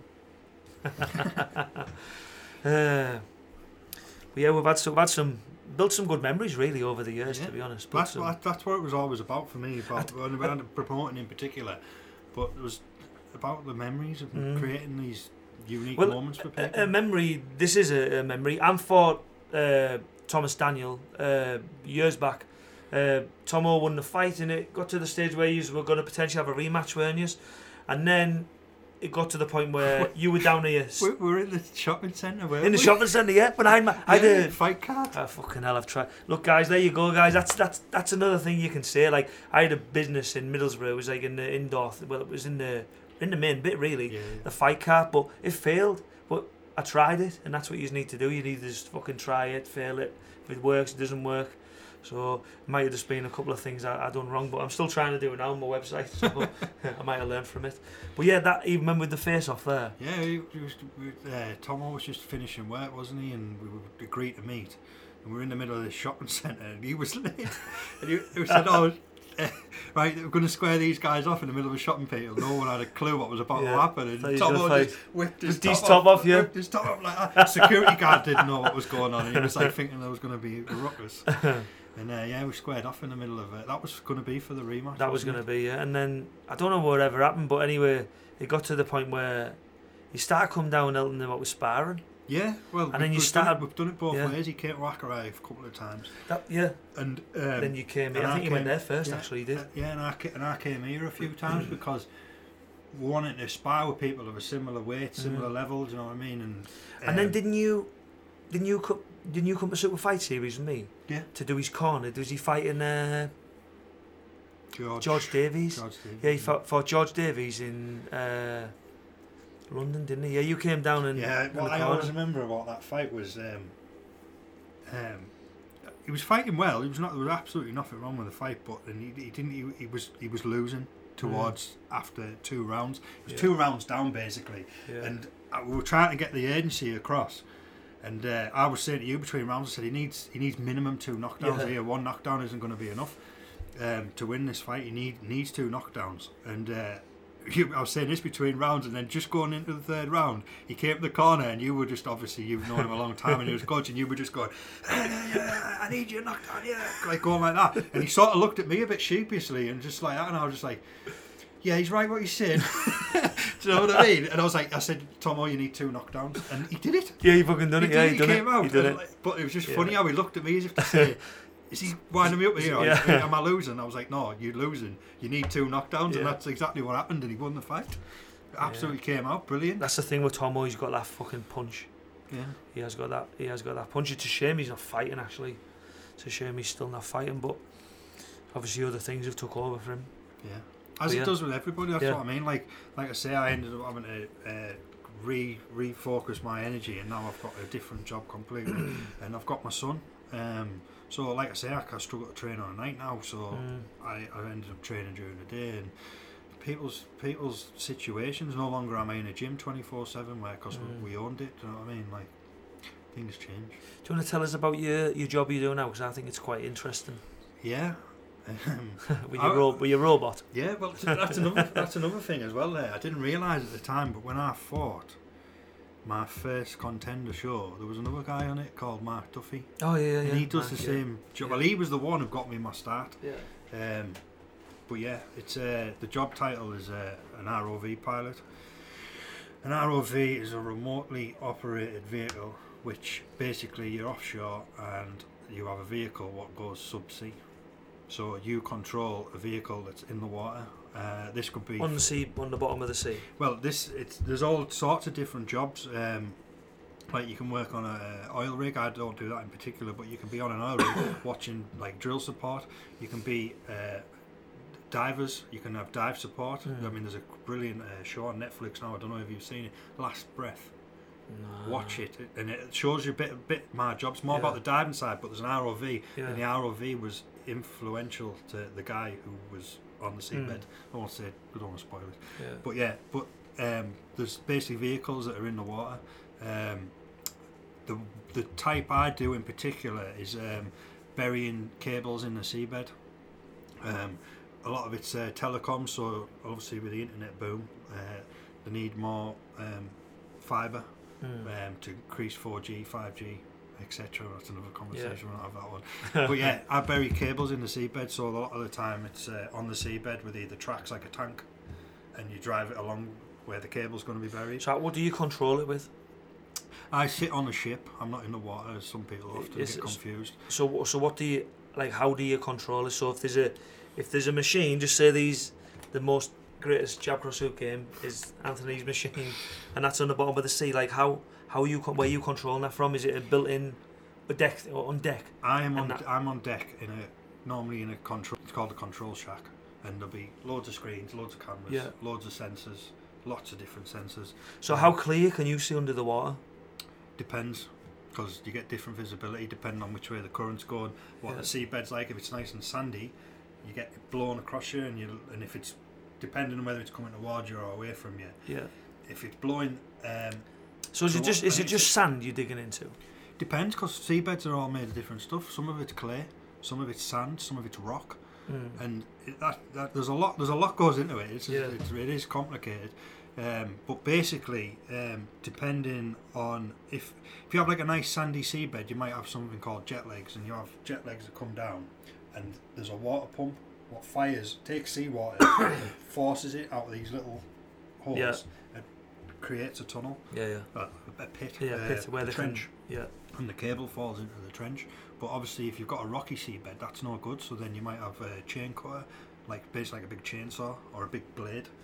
Um, but yeah, it's uh, it is interesting. I absolutely love it. But yeah, I sit in a sit in a control room with lots of different screens and lots of li- different sensors. And if it's got tracks, you might be operating. So Mm. you, you, to steer it, you use this track more. You know, you go along, changing the depth of the So, trench. yeah, but what, so is it? It's not a remote control like this, is it? Is it? Is it more like you're sat and you're watching on the screen? Is it more like when you're in like a, a digger or something and you've got no? So No. how, how are you controlling it? It depends on the operator. Like a lot, a lot of the ones I've been doing recently is a plough, and it's a lot more uh, pressing buttons. The buttons on the like cup, a, yeah, There's like a, a panel of buttons. yeah, Um, but if you're on a tracked uh, thing, you've got you've got joysticks that are Yeah. in the chair. You sit in the chair. So it's that. like yeah, w- and and and you and you operate in the tracks like that. mm, Um, but if you're doing like a free flying ROV, like with uh, like diver support or whatever, you've got more like a joystick. So Yeah. you can move laterally that way. You can move forward. You can rotate the joystick, Mm. and the thing rotates.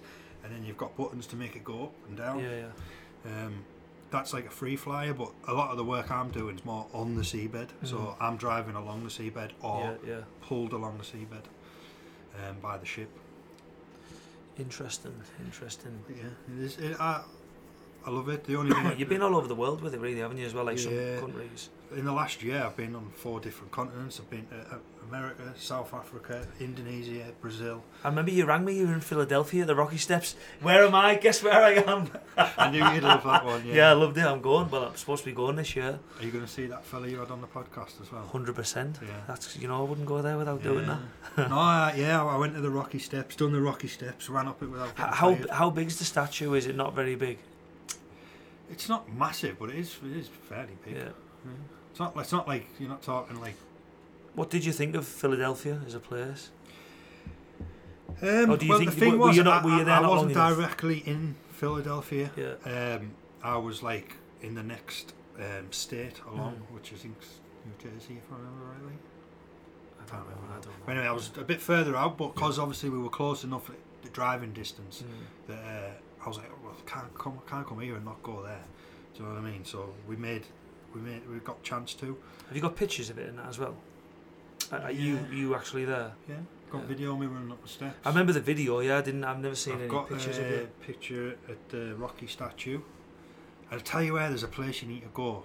I have no idea what it's called. I'll have to Yeah. look. But there's like an indoor food marketplace, and it's all different stalls.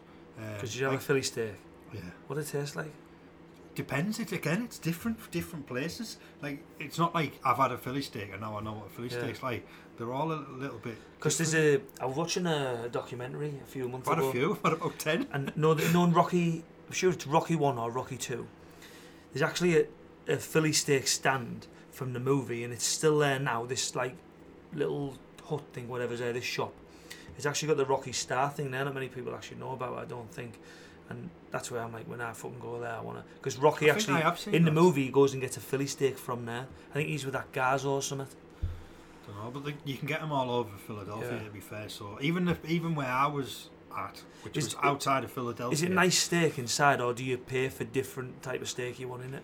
Is that what it is, or I don't know about paying for different, but um, obviously you can have different things. You can add jalapenos in and all that kind no? of. No, no, I mean the quality of the of the steak, or is it just Depends again. It's the same as the same yeah, as anything. same like as- yeah. you go one place, and it's it's not standard across the board. Like Right. some place, like you go for a pizza, you go Yeah, somewhere, yeah, it's crap, saying, and then yeah. you might go to a Domino's. Oh, I like Domino's, but then I might go to this place. yeah, it's shit, it's yeah. different.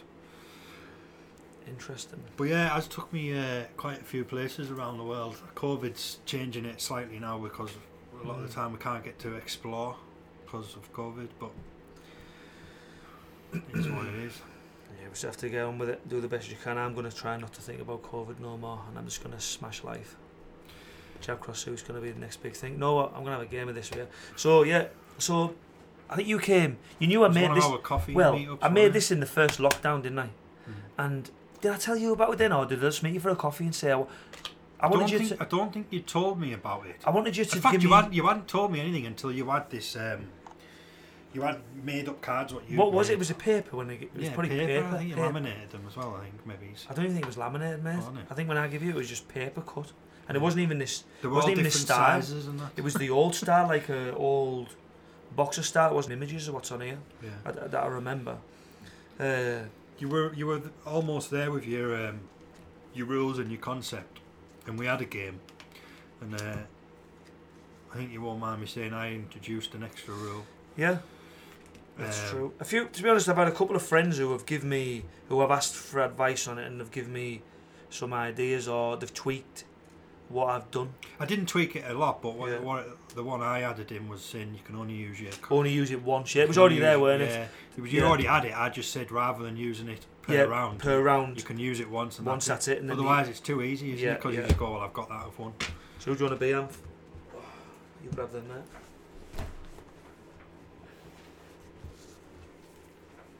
Shuffle your deck, shuffle a deck. I was going to play there just so you can uh, don't know if that's it. see it on camera. Oh, Oh yes, yeah. it was. Yeah. So shuffle your cards, don't be cheating. So guys, the first person to win three rounds wins. Can I say I've played this To win the twice? Once in the coffee shop and once in here today before we did the podcast. One, and both two, times I've won. four, five, six, seven. I've never seen Dad win. I haven't seen three, me win on this four, podcast with this, five, like honestly. Have I ever beat you at this game, Rob? Huh? Have I beat you No. at this game? No. You're the worst player. Let's say. I'm the worst Jab cross hook player to mankind. Right. I'm blue, you're red. Are you ready? Ready? Jab cross hook. Yeah. Crossbeat hook. Two. You weak, pathetic fool. Jab Crosshook. Ah, draw, pick up. Jab Crosshook. Mm, jab beats cross. Get up. I've got a lot more to give you. Jab Crosshook. Oh, jab beat cross beats hook. I win, I win. One. Power shot KO. One round to me. Would win when you're on camera. Would win when I'm on camera, yeah. KO cards. That's one one fight to me, guys. So, guys, remember jab beats cross, cross beats hook, hook beats jab. One, two, three, four, five, six, seven. So you deal seven cards out. There's a couple of special cards in each deck, counter punch cards, Anthony's on the Andy Souwer team. I'm on Ernesto Hoost.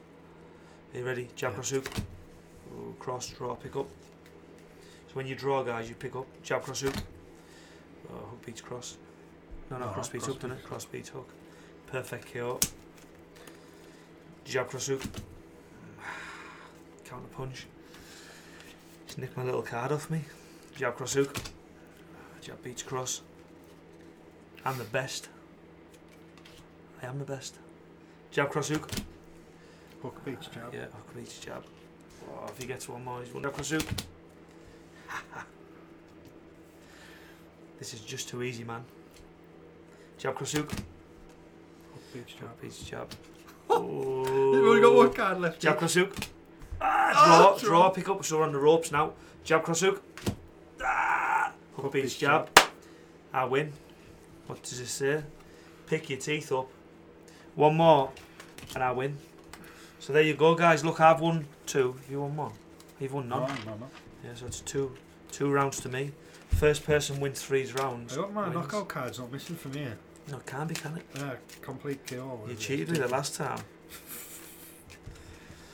One, two, three, four, five, six, seven. Oh, I've got some good cards here. Definitely gonna win. Are you ready? Jack cross hook. Jab beats cross. Jab beats cross. Oh yeah, it's you. Perfect, Perfect kill. KO. Jab cross hook. Drop. Jab cross hook. Ah, cross beats hook. Cross hook. Boom. Flawless victory. Cross hook. Hook beats jab. beats jab, motherfucker. Jab cross hook. Ah! Jab beats cross. Jab beats cross. Three, Three, two, one. two, one, two, one. Shuffle your deck, shuffle your deck. Still haven't seen my knockout card at all. Are you sure? I hope it's in here. Yeah, you've only got one in it. Cheating. We've only got one. I haven't. You haven't seen mine yet. One. I did it every time last time, apart from the six. Yeah, because the camera weren't on. three, four, five, six, seven. It's like a snail. Are you ready? Yeah. Jab cross hook. Jab beats cross. Jab cross hook. Ooh, jab beats cross. Jab cross hook. Ha! Oh, Total knockout. Smashed him. I'm gonna check these cards, mate. Check the cards. Know what? Keep the keep the film rolling. Counter punch. Ah, there it is. There you go. There you go. Just to prove I wasn't cheating. And I win. But yeah, I'm, uh, I'm good at that game, aren't I? Yeah. It's the first one I've won. That took seven takes to get Gary to win, by the way. It has, like, it has. It's took me a few, like.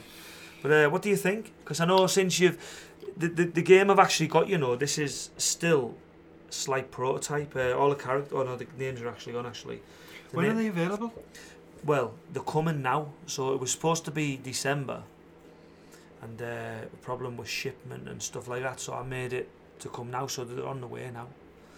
So it's going to be available soon. You can actually pre-order this, guys, on uh, my, my website. Uh, What's, the, what's the link will changed be from below. this? What's changed from this set? The, the the backs are going to be slightly different and they're going to be gloss. Cards are going to be gloss, not matte. Uh, see where the jab cross hooks there, it's going to run off.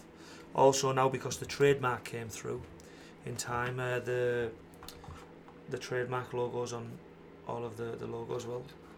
But yeah, uh, and the box is slightly different. The the barcodes on the bottom. This bit's made bigger and the descriptions. a little bit Yeah, I remember you were uh, when we were in the coffee shop and you were asking me about the design and do I like it and it's, it's actually seen it was a proper set, a proper set rather than what you were just making when you were. But, oh yeah, 'cause that was just in a white envelope, weren't it? When it I in a white you. envelope and it was uh, all the cards were different shapes, like Yeah. they, were, they were quite the same size. You know what I mean? All So, cut with my scissors and that. Yeah. What do you think now? Now it's turning into reality. to be honest, when you first, because you hadn't, you hadn't mentioned it up until the day that you brought Yeah, them in. It's not. yeah. I remember you saying, "Could you remember if you told me?" But um, yeah, I remember when you said, "Oh, I want to show you something." You got these envelope out. I thought, "What's he going to show me?" and um, and then you got them out, and then I, even then I was dubious. I was like, "Wow, it sounds a bit Shit. naff." Yeah. and uh, but then when when we played it, it does have a flow to it, and it does. Mm. It is quick fire, and it how you Yeah. play it at the same time, and it does replicate a fight Yeah. as much as it can as a card game. Did did when you played it? Did I have the counter punch cards in? I think it was called a health card then, weren't it? You did have a health card. Yeah, because that was the the I changed the name of the health card because the health card did do what the counter punch card did, but it didn't really make sense calling it the health, card. Yeah, no. and but at the time, you know, I was so set on it being called the health card. Even like Hannah was saying, "Oh, why are you calling it a health card? It makes no sense." And my other mate Chris, who like rejigged my rules around, and that he was like, "Why? why? Like you can't call it the health card. It's not really the the health card." Then I was that adamant with the health card, the total knockout card. I wanted then to change to the health card, so I changed the counter punch card from the health card to the counter punch, and then I changed the the health card to which is now the TKO card, the total knockout card. But I'm glad that I scrapped the health card completely because it, the game plays more. It's more related to fighting now. So, Yeah, yeah. No, I, yeah. I remember you got out, and I was actually surprised. I spoke Yeah. to a few people since, and when they were going, "You got a card game," and I was like, "No, it's actually it does it does play, it does play Yeah. well, and it's good." I know. uh, To be honest, a few people don't know much about. I know I played with with, with Rob uh, the, the first time, and uh, before Rob started actually doing a bit of work with me, and then before we we set the podcast up together, uh, you played it and you and you liked it, didn't you? Yeah. And uh, but no, no, it's good. And I'm gonna be we're gonna be doing like a video. Me and Rob are gonna be working on a, a video like a rules one, so people can actually watch it. It'll have its own YouTube channel where you understand what each card does and how the game plays. Because sometimes you read rules, don't you, and you're still like scratching your head like this. yeah, and like- when the more you play it, the easier Yeah, it yeah, becomes, the- To be honest, it's an easy game to play, Yeah, and I, I always say if you like Jack twos and eights, you like that. yeah.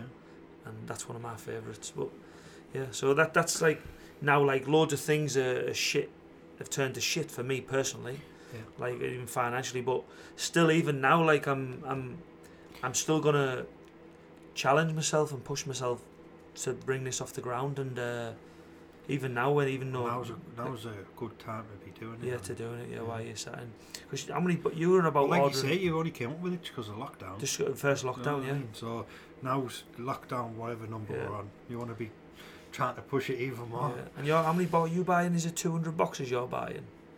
Me? Yeah. No. No. Why not? I I thought will you- buy a box. I thought you said you were treating your family and friends Yeah, my family of 200 people. and your work colleagues and that. Give them out as a surprise on the next raffle. So, Anthony, what's next for you? What's going to be next? What's your plans? Um, well, until all this um, COVID happened, I was obviously trying to put some shows on. Um, Well, I was talking well, that as was well, what I was going to elaborate Yeah. on. I was going to mention earlier, you were saying about the, the number of shows, uh, number of fights on a show. Yeah. Like, there's a critical number where, like, because you're paying a premium to come to a show and you don't want to go. Even though I've seen a show up in Newcastle, I'm sure it had four fights on. On but it was, pr- it was pr- pr- no, it wasn't pay per view. This Oh. was just uh, people attending. Was For four fights? yeah, they were all professional boxing. Oh, But there was only like four fights, and I just think you're paying the money, and um, you want to you want you want to make a night of it. You know what I mean? Mm. Like four fights can go. Maybe it's not. Well, in the boxing- not, no, not in the boxing, boxing, you yeah. can't. But on our shows, they're generally three rounds, aren't they? yeah, and there's, yeah. Yeah, most fights are three Yeah. rounds, apart from the title fights Yeah. can be more. Um, but yeah, like you want to make a night of it, and I always said the absolute bare minimum is around seven or eight, Mm, eight probably. Yeah. Um, I think I have done one with eight. On Was that with the crowd, you mean? That was with the crowd. Yeah, but without a crowd. But without you a say? crowd, I'm starting to think now because Five or six? you could, you could, yeah, because, um, because when you go to a show normally and you go as a, a, a fan, Yeah, you you're only- going as a night, yeah. you're going out as a night out. But when you're going in your It's still room, a couple of hours, though, isn't it? yeah, you're still going to. If you watch Glory, there's only or one championship. What did they have? Five or six fights on. But as well, with it being uh, you sat sat in your front room or whatever, and you're watching it, and then there's adverts and stuff like that, and you, you know what I mean. Yeah, I Mm. reckon you could really, you could do, you could do less. I'm not saying you would aim Yeah. to do less. I'm just saying You there is- only- if you only had five fights, you could Yeah. make it still because well the price of the pay per view would be less than a normal event what you would attend. You could only have pro fights fighting now, though. If you've done a show now, you couldn't have amateur or semi-pro because because of the well you can't even you- apparently you can't thing. even well not even apparently by law you can't even do pads in like England so to have a an amateur show with amateur fighters and then the cost is going to come again with the, the, the, a full pro card of, of that level at Yes. this time uncertain times So well. in 2020, originally I was having a show in May, which was after the first lockdown. Mm. Um, but that was people to attend, and it was at Eston. It was going to be a big event. I had actually a lot, a lot organised for it. I had big LCD screens and all that for the walkouts, and it was going to be a, it was a good fight card as well. Obviously, not everyone had seen it, but I knew Yeah. the fight card, and it was going to be a big show. And um, held on, held on. Had people, had flights booked from people coming from Ireland, Norway. Like I've always had people coming from Mhm. abroad. That's another thing. I'm not I'm not one of these people who was afraid to bring international fighters Yeah. in. I mean, one of the biggest fights on the Combat Challenge YouTube channel was a, two two young kids, uh, Max Ashton versus Fruheim, he was Mhm. called, and he was world title tie, but he was only 14. Flew him over. Um, absolutely no financial benefit to me whatsoever having that fight on Mm. um, but I did it. Um, but yeah, we uh, I had a big show booked in May, um, and held on, held on to the point where we had obviously there was the lockdowns and stuff like that, and we couldn't couldn't go ahead with it. And then I tried. I had another one booked in December, um, but this was going to be pay per view only. Um, small venue, um, just concentrating on the the fights. Uh, had some good fights booked good pro fights as well. I had three or four pro fights because people are wanting to fight. I get asked Yeah. daily, almost daily anyway, like a couple of times a week. I, I, want to fight. When can I fight? Um, and there's people that want to fight, but obviously now, obviously with the saying that only um, professional professionals Yeah. sports can train. Yeah, it is getting more difficult. But I did have professionals wanting to fight. Yeah. Um, Well, I'll I'll let you finish anyway. I'll let you finish. And um, but what I'm th- what I'm thinking is because there'll be a lot less goes into um, a show where there's no one actually in attendance. I know, but I Uh, think the production would need to be bang on. Yeah, that's, would the- yeah, that's where the money would rack up. yeah. Um, and I had it all booked, and uh, again um, ended up falling through because they were saying that because I did have amateurs fighting as well, but even Mm. though there was quite a few pros, we had amateurs. But then there was also uh, classing it as a gathering, and even even though you're saying it's a pay per view event and Mm. there would be no crowd there, even with no crowd, you're still going to have all the staff needs Mm. needs to be there. And when you actually start counting, I think there was there was a figure, wasn't there, that were, the, the councils were saying was the this was before the current lockdown, Mm. which is completely tier five or whatever, whatever. But there would be still 40, 50 people in attendance Yeah. including well even more with the coaches and the fighters and the cameramen and the ref, the judges, the, you know what I mean, Runners. the runners, someone security at the door. There's a lot of people, even without the crowd. There's still a lot of people, and they were they were talking about ten thousand pound fines, um, which was ultimately why I stopped it. Even though I was trying to get in touch with the council to organise it, um, and it fell through in the end. But yeah, a lot of people, a lot of people, even with no crowd. And at the time, they were saying anything more than I'm sure it was thirty people. Yeah, I remember. Yeah, but like I've actually before the day we got before we got locked down, I was gonna like work on a show, like do it and just have a few fights, pay for view. Uh, like I'm still, I'd still do it now. To be honest, uh, I'd still even do it now. I'm just, I've got a venue sorted and things in place. I just, I just believe you just you need a few financial sponsors to helping with the show. I think without that, you're gonna struggle a lot But more. I think there's benefit in that because because it's pay per view Yeah. and it's online. There's plenty of chances to advertise Oh, these yeah, companies, massive. and that's what they're yeah, sponsoring. They're basically advertising, aren't they? yeah, That's what they want. advertising. Yeah, it's just selling advertising space in it. and um, the guys who I was going to use for the filming, um, they manage all of that. So you can have like like it's like on telly where you've got Mm. adverts and it's not just sticking a picture of whatever on the screen and it's a Mm. still. You can actually have advertising and um, it can be done. yeah. But it's It is let's quite loud, hope. that, it? Huh? It's quite loud, that, isn't it? Yes, yeah, that was the heater, guys. I was too cold in the podcast room, and Rob was Rob was going No, mad at me saying, "Turn more, it I feel more at ease now and I can talk quieter. It's fine, mate. Probably wouldn't be here all the way through anyway. So. But yeah, yeah, I just want to thank you for coming on the podcast. Thank you for and I- having me. well, I know you were a bit nervous for coming on, weren't you? I was, didn't know remember why. When, I remember when you first asked me, I, I actually said no. And then I thought, oh, I've give it a go. And I got into it in the end. But yeah, I was nervous at the beginning. Yeah, Like, we've had conversations all the time, but they're Yeah. not recorded. yeah. Say what No, you I, want, I, I, I told you it's just like talking. You forget, don't yeah, you? That you do, yeah. yeah, you forget that Rob's even looking at you. But uh, guys, again, this podcast is sponsored by Fight Lab. Guys, you can purchase these gloves now on our website. The link is down below. Also, guys, you can pre-order the Jab Cross Hook game, and that is uh, on our website below as well. If you follow the link. Also, guys, we do have some amazing contender promotions podcast mugs. If anyone wants to drink out of a, a cup with my face on or smash it, they're available on our site as well. And guys, same again. This podcast is sponsored by Seconds Out Coffee, so you can also purchase this on our website also. And let's not forget, thank you, Robert. Guys, you can also purchase the Contender Gym t-shirts. Anthony Frankland should not be leaving this building without purchasing at least ten of these. I should get a free one. You should get a free one. There's no such thing as free. You're on the podcast for free. That's So what we should do, guys. so- I was on the contender. I was podcast on the. Yeah. That's what Yeah. we'll do. Yeah. That. Yeah, he'll won't be on the next one, but we'll do for the proper guests. Whoa, whoa, whoa.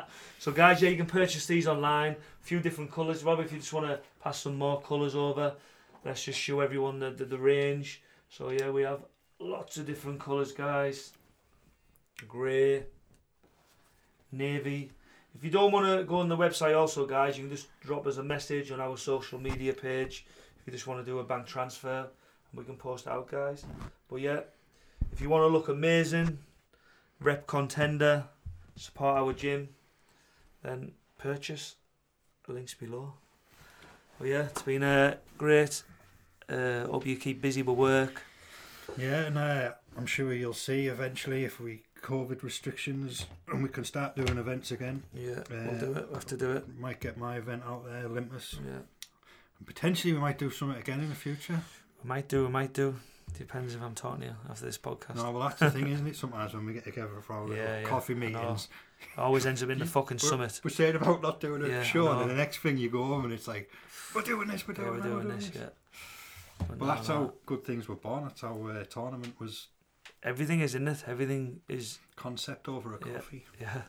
the idea is I love being just talking about shit like that though. Me, I Sometimes we go a bit um, over the top. over the top, don't we? Yeah.